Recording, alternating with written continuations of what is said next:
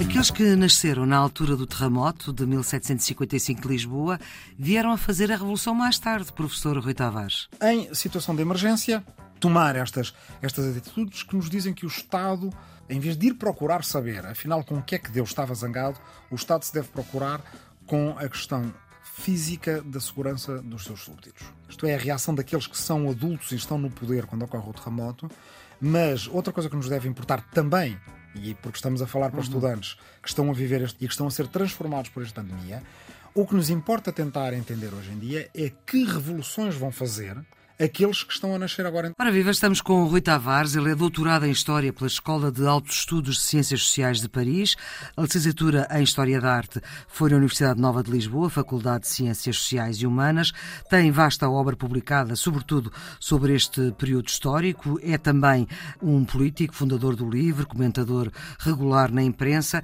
E uma das suas obras é precisamente sobre este terremoto de 1755 e a reconstrução pombalina, é um dos tópicos tópicos do programa de História da Cultura e das Artes que eu eh, propunha, professor Rui Tavares, que começássemos por aí. Bem, começamos pelo, pelo terremoto de 1755 que foi uma catástrofe natural não só sentida em mais lugares do que Lisboa, no resto do país, principalmente Algarve. no Algarve, eh, na Andaluzia espanhola, em Cádiz, que é uma cidade que, é, que está numa península, uhum. um pouco como aqui em Portugal, Peniche, uhum. e, portanto, tem um istmo que a liga ao continente.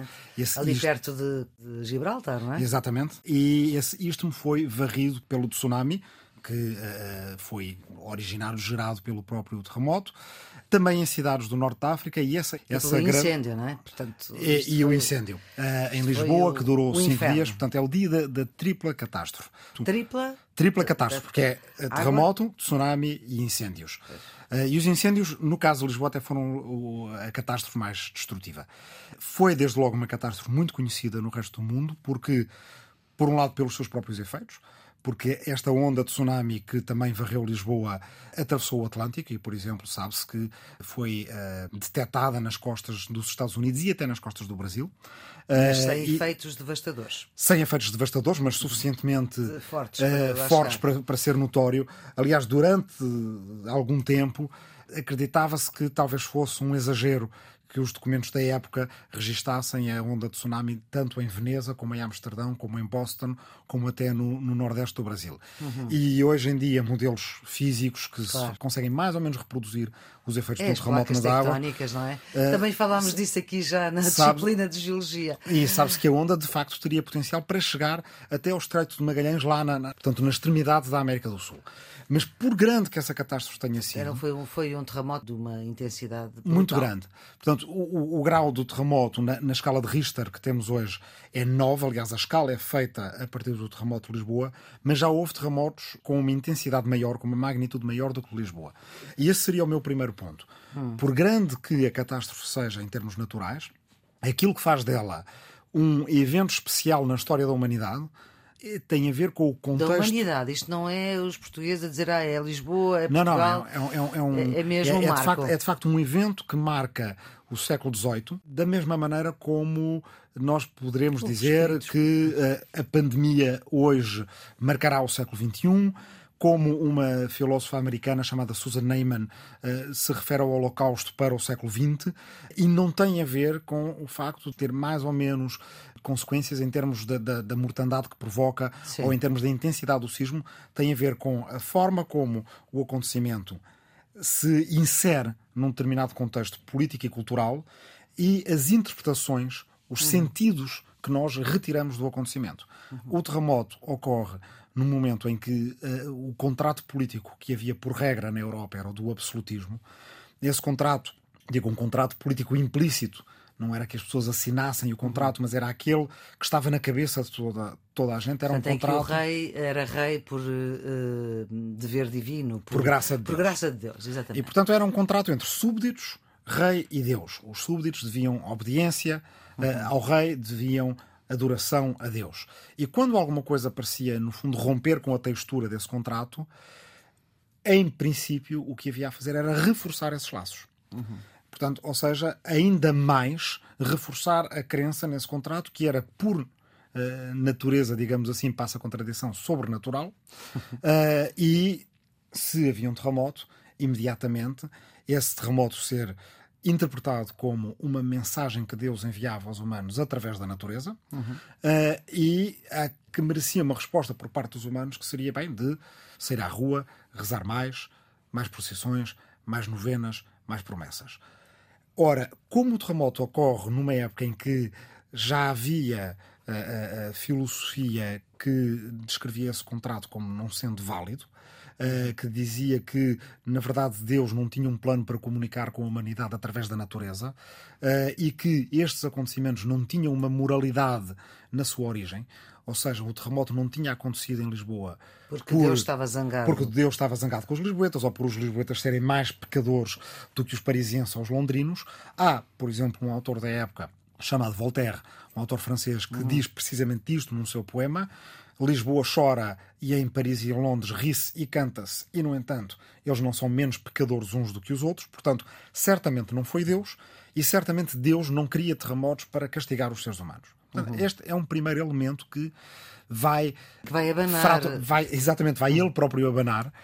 É uma boa metáfora, tendo em conta as, as convicções, das pessoas sobre Deus e a natureza. Uhum. E à distância, como nós veremos, porque o outro nosso ponto de, é digamos, de toque aqui é. Temos muito tempo eh, de distância sobre os acontecimentos e, portanto, é possível olhar para ela de uma maneira menos intensa do ponto de vista de estarmos envolvidos nela. Exatamente, à distância, o que vai acontecer é que as pessoas que nasceram naquela época do terremoto são as mesmas que vão fazer essas revoluções, como a Revolução Francesa e a Revolução Americana que vão um passo mais adiante do que aquele que tinha ido Voltaire ou o próprio Marquês de Pombal, que na altura ainda não era Marquês de Pombal, era só Sim. Sebastião José de Carvalho e Melo, secretário de Estado dos Negócios Estrangeiros aqui em Portugal, tinha sido embaixador em Londres, tinha sido embaixador em Viena. Quando ele diz. Era um estrangeirado, portanto. Um estrangeirado. Quando ele diz algo que a nós nos parece banal hoje em dia, aquela famosa frase, que aliás não se sabe se foi ele que diz, para ser sincero, mas quando alguém diz, e é atribuído a Sebastião José de Carvalho e Melo, que é preciso enterrar os mortos e cuidar dos vivos.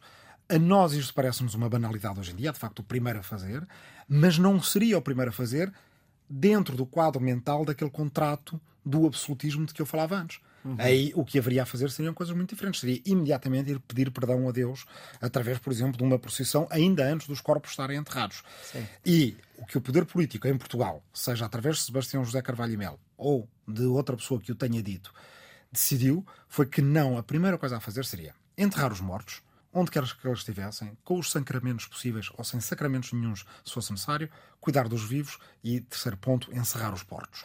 Encerrar os portos. Encerrar os portos. Portanto, não e... deixar ninguém entrar. No fundo, é uma não, cerca. Não, não, entrar nem sair. E, portanto, em situação de emergência, tomar estas, estas atitudes que nos dizem que o Estado, em vez de ir procurar saber, afinal, com o que é que Deus estava zangado, o Estado se deve procurar com a questão física da segurança dos seus súbditos. Mas depois isto, isto é a reação daqueles que são adultos e estão no poder quando ocorre o terremoto, mas outra coisa que nos deve importar também e porque estamos a falar para uhum. estudantes que estão a viver este 2020 e que estão a ser transformados por este 2020 da pandemia, o que nos importa tentar entender hoje em dia é que revoluções vão fazer aqueles que estão a nascer agora em 2020. Porque aqueles que nasceram em 1755 são, por exemplo, Alexander Hamilton, que é um dos pais fundadores dos Estados Unidos, e aliás, para quem gosta de musicais e de, e de música em geral, há um musical chamado Hamilton, que teve muito sucesso nos Estados Unidos. Tem que ver com este senhor. tem a ver com esse senhor, e que é uma história em hip hop de um dos pais fundadores dos Estados Unidos. Bem, ele nasceu em 1755 ou 1756, é do ano do terremoto. Sim. Em França, o outro uh, revolucionário chamado Maximilien Robespierre, que vai ser o, o, líder da República Francesa e o líder de uma fase terrível da República Francesa, chamada precisamente o terror, ele nasce também em 1755 ou 56, nasce ali por perto. É uma criança do terremoto. E em Viena nasce também uma mulher logo no dia a seguir ao terremoto, que é também uma criança do terremoto e que vai sofrer o impacto de todas estas revoluções, chamada Maria Antonieta, que nasce no dia 2 de novembro de 1755, 24 horas depois do terremoto, e que vai ser guilhotinada precisamente durante o terror de Robespierre. Uhum. As pessoas que nascem Quando em 1755 com... vão ver e vão fazer um mundo muito diferente daquele que era do, dos seus pais.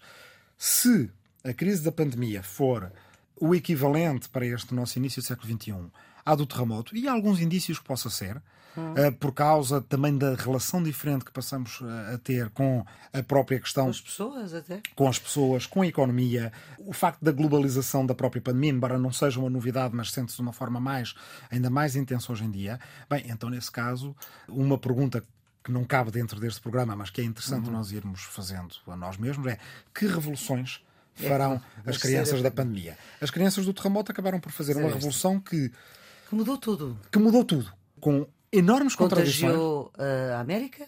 A América inteira, o continente americano, o continente europeu, europeu inteiro, evidente. e podemos dizer que, de certa forma, toda a humanidade, porque o iluminismo uh, é um, um momento na história das ideias europeias e ocidentais, mas que já, já tinha heranças que não são só europeias e ocidentais, uhum. que vêm, por exemplo, do mundo árabe-muslumano durante a Idade Média, que tem a ver com recuperação de outra coisa que sei que já falaram aqui, que são as ideias de Aristóteles, as ideias gregas antigas.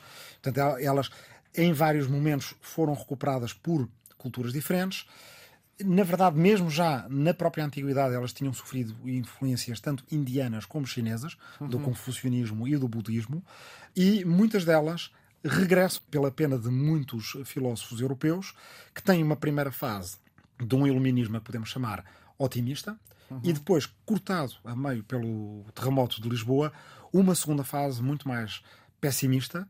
E, portanto, há uma primeira fase do iluminismo otimista, uhum. pré-terremoto, e uma segunda fase de que, aliás, se lembram de facto algumas dessas crianças de 1755. Outro exemplo que eu poderia ter dado, Goethe, que é o grande autor de língua alemã, ele tinha seis anos quando foi o terremoto. E diz que se lembra que os adultos naquela época reagiram com uma grande dose de melancolia e de incerteza, angústia em relação ao futuro um pouco, se calhar, como alguns daqueles para quem estamos a falar, se lembram de ter visto os seus pais reagir com a crise financeira de 2008. Uhum. Ou, se formos um bocadinho mais atrás, com os ataques terroristas de 2001. Uhum. Portanto, o ter grande terremoto de Lisboa tem, de facto, esse impacto.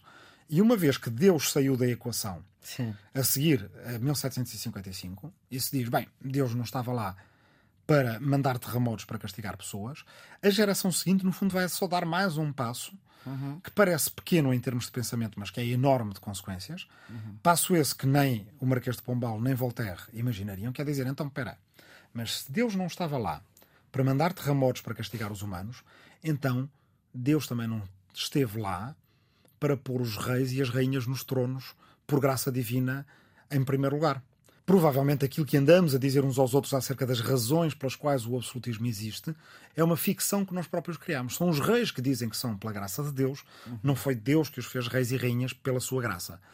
E é por isso que, tanto na América, nos futuros Estados Unidos, como em França, ambas as, as revoluções terminam com as monarquias naqueles lugares e instituem repúblicas a uma escala que se julgava impossível, porque os autores da primeira fase do iluminismo em particular um chamado Montesquieu, tinham dito que conheciam repúblicas, tinham dito que as repúblicas eram um regime que já existia na antiguidade, mas uhum. que era um regime exclusivo de entidades políticas pequenas, cidades e pouco mais do que isso.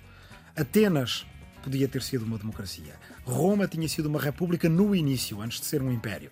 Mas para extensões grandes de terreno não se podia fazer repúblicas, assim acreditavam estes filósofos. As crianças do terremoto quando chegarem a adultos, vão-nos provar que não, que na verdade uma república pode ter a extensão que os cidadãos, e já não súbditos dessa república, uhum. decidirem que ela tenha, e assim nasce a República dos Estados Unidos da América, ainda por cima uma República Federal, e a República Francesa. Muito obrigada, professor Rui Tavares, pela sua disponibilidade para este desafio na Antena 1 do Serviço Público Bloco Notas para alargar o conhecimento daqueles que têm uh, que estudar esta matéria de História e Cultura das Artes e também para aqueles que se interessam por saber mais.